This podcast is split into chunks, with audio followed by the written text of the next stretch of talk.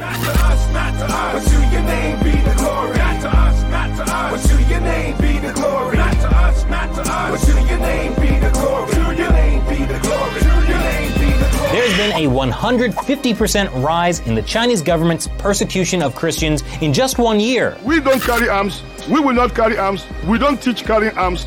But we can call on God. Our God is bigger than human ammunition.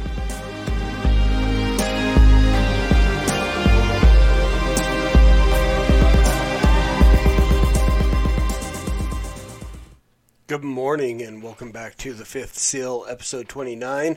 I'm your host, the Evangelical Norm. We are in Persecuted Church Awareness Month. We are in the month of November, uh, counting down the top 30 countries on the Open Doors USA World Watch List, which is why you'll notice our episode numbers go backwards. We are counting down this month from 30 to number one, the worst countries in the world for persecution for Christians, simply because of their faith in Christ, and bringing some some stories about persecution to just raise awareness about what's going on with our brothers and sisters around the world. So that all being said, it is Monday, November 2nd, and this is our update on the persecuted church around the world. This from persecution.org. American missionary kidnapped in southern Niger. On October 27th, a missionary named Philip Walton was at his home in the town of Birni N'Konni near the border with Nigeria. He was there with his family when gunmen entered his home early that morning. According to the to a report done by the Daily Mail, the gunmen demanded money, they tied up the family and threatened Philip. They searched the home but were only able to find about $35 worth of Central African francs. The gunmen then took Philip, his family, and his family was left tied up and unhurt, according to the report. The police did not find out about the attack until about four hours later because the family had been detained, but it is believed that the gunmen took Philip across the border into northern Nigeria. Now they are demanding a ransom for the return of Philip. The, these types of kidnappings for ransom have become big business in Nigeria and throughout West Africa. Foreigners and locals alike are taken and ransomed back to the family and friends for thousands of dollars.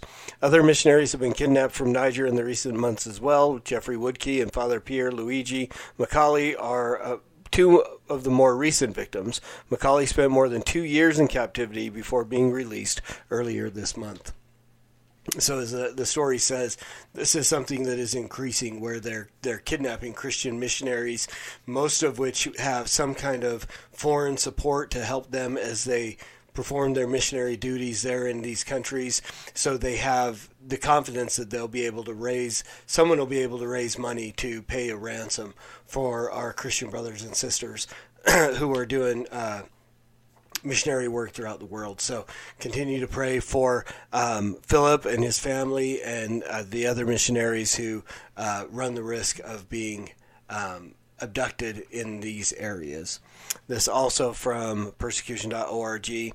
Pastor in Sri Lanka forced to close ministry following threats and intimidation. According to the Barnabas Fund, a pastor in Sri Lanka has been forced to close his ministry after being detained by police and threatened by Buddhist monks. On Sunday, October 18th, police arrived at the pastor's house in Bakamuna, located in the Polonnaruwa Nuwara district in Sri Lanka.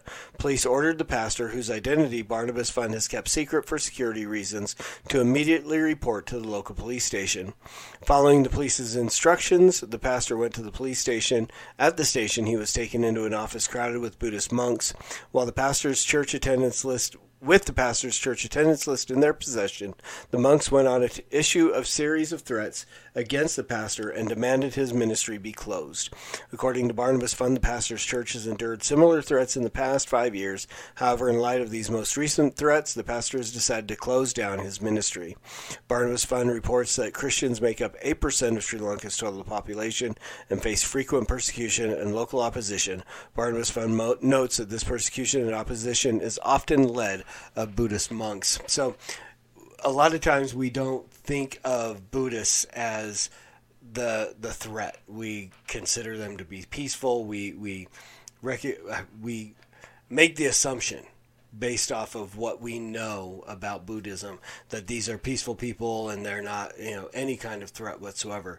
But obviously, you take any uh, false religion and you take the fundamentalists of those religions and they are going to fight against the truth And so we see our brothers and sisters who are proclaiming the gospel uh, attacked by all kinds of different religions, whether it be Islam, Hinduism, Buddhism, and then when they run into the persecution from the government as well, it makes it doubly hard to continue to minister in those areas. So pray for this pastor um, and pray that he will be able to restart his ministry and uh, minister to those people that he has been for for years in this area, um, and pray that God will uh, alleviate the the Buddhist persecution um, for this pastor. And that brings us to our world watch list for the day. We are at number 29, which is Mali. Uh, a few facts about Mali the region is Africa. Persecution type is Islamic oppression. Persecution level is very high. The population is 19,681,000, of which about 461,000 uh, are Christians. So a little less than mm, about 0.5% um, are Christian. Uh, main religion is Islam, or 5% is Christian. Um, Islam, the government is semi presidential republic. The president is Ibrahim Boubacar Keita. Last year, northern Mali saw a rise in violent incidents, including attacks and kidnappings, while the majority of Malayans traditionally practice a relatively tolerant version of Islam. Increasing increasing radicalization continues to pressure and physically harm the lives of Christians and their churches. This radicalization has led to intensifying violence against Christians from jihadist groups such as Al Qaeda and from criminal organizations that have allied themselves with radical Islamic rebel groups and target Christians. In the northern region, evangelistic activities are especially risky and could lead to attacks by radical Muslims. With the proliferation of jihadist groups like Islamic State in the Greater Sahara, the vast territory of Mali, not under effective government control, is becoming a sanctuary for Islamic militants who are a threat to the security of the entire region. Located in one of the hotbed regions for jihadists, the situation in Mali is part of the overall rise of Islamic militancy in the entire region. In Mali, Christians are experiencing an increase in violence and hostility, especially those who openly share their faith. Believers from a Muslim background particularly suffer the trauma of rejection and intimidation from their families, Plus, traditional and cultural norms mean that many Christian women and girls are subjected to sexual abuse, forced marriage, underage marriage, and are denied access to modern education. Christian missionaries operating in Mali live under the constant threat of abduction, and some have been kidnapped by jihadists. Some kidnapped missionaries are still held hostage. In March 2019, more than 100 people were killed in attacks by Islamic militants. Reportedly, most of the victims were Christians. In June 2019, more than 90 people were killed in Sobane Da, a mainly Christian village in central Mali's Mopti region.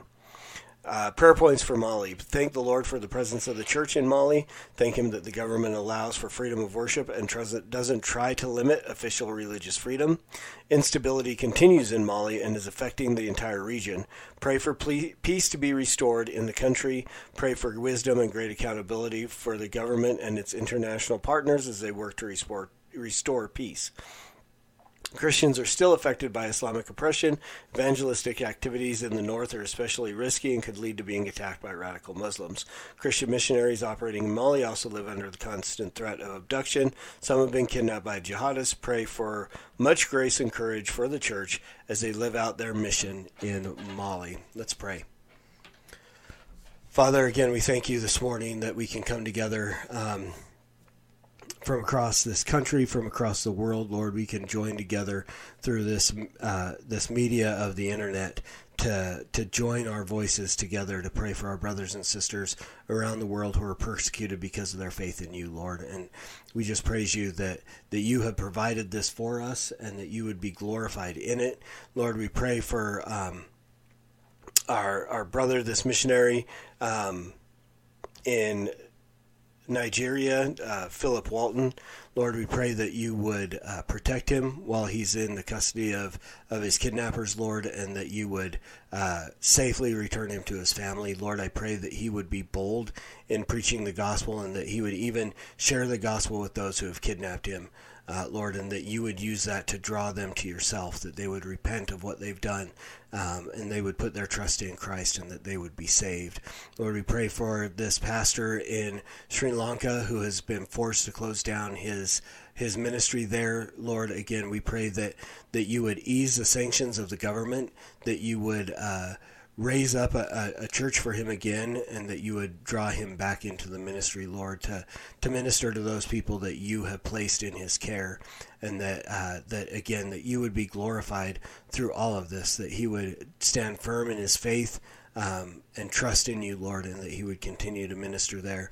We pray for our brothers and sisters in Mali, Lord. We do thank you that that you have provided a church in this place, um, and that that you have given a, government that is is fair, uh, somewhat fair to to the ministries there, Lord, that they are allowed to worship you um, in the in the midst of of uh, fundamentalist Islamic groups, Lord, that that they are able to at least the government has allowed them to to establish uh, houses of worship and places of worship there. Lord, we do pray that, that you would continue to give the leaders in the government their wisdom to uh, alleviate the uh, Islamic oppression that happens to believers in those areas, to uh, protect the missionaries that are there. And again, just to, to raise up more worshipers and to raise up more people to to uh, preach your gospel and proclaim your name, Lord, and that you would use those that are there that that are uh, preaching the gospel. God, we pray that you would use them to draw more people to yourself, Lord. Even those uh, Islamic oppressors that that would persecute them, Lord, that they would hear the gospel and that you would use that to draw them to a place of repentance and faith in you, that they would uh, deny Islam and that they would come to know you, Lord, their their true Savior and be saved, and that you would be glorified in all of that. And again, Father, we thank you so much that, that you give us this, this time and this medium to, to come and to, to lift up our brothers and sisters. Lord, we pray that you would increase uh, those who come and join their voices with us. And that as always, Lord, that you would be glorified in all of this. And we thank you and we praise you in Jesus' name. Amen. So thanks again, guys. Thank you for, for coming and joining me this morning as we pray for our brothers and sisters. Again, we'll be doing this every day this month. Uh, I'm hoping that starting tomorrow, these will be live episodes around 9:30 every morning. I'll be going live on the Fifth Seal Facebook page. So if you uh, are watching on YouTube, uh, hit the subscribe button and grab the notification so you can get all the content that is released here on YouTube. But come over to Facebook, join the Facebook's the Fifth Seal Facebook page there, and you can join us every morning live as we do this. So during the weekday around 9:30 every morning, I'll be going live with this. Uh, podcast and then on the weekends I will be doing recorded episodes it'll be uploaded around 9:30 every morning uh, for uh, you to join and to pray and to be aware of what's going on with our brothers and sisters around the world. And if you have anybody else who would be willing to come and join us, invite them to come join that, that Fifth Seal Facebook page. And as always, you can get any of these podcasts, uh, audio, um, wherever you get your audio podcasts Google Podcasts, iTunes, uh, Spotify, Amazon anywhere where you get your podcast, you can find the uh, the Fifth Seal podcast in the audio version. If you can't uh, watch the videos, at least you can you know put in your earbuds and, and continue to work while you listen and pray. So again, thank you so much. Uh, as always, preach the gospel at all times. Use words; they're necessary. And until tomorrow, soli Deo Gloria.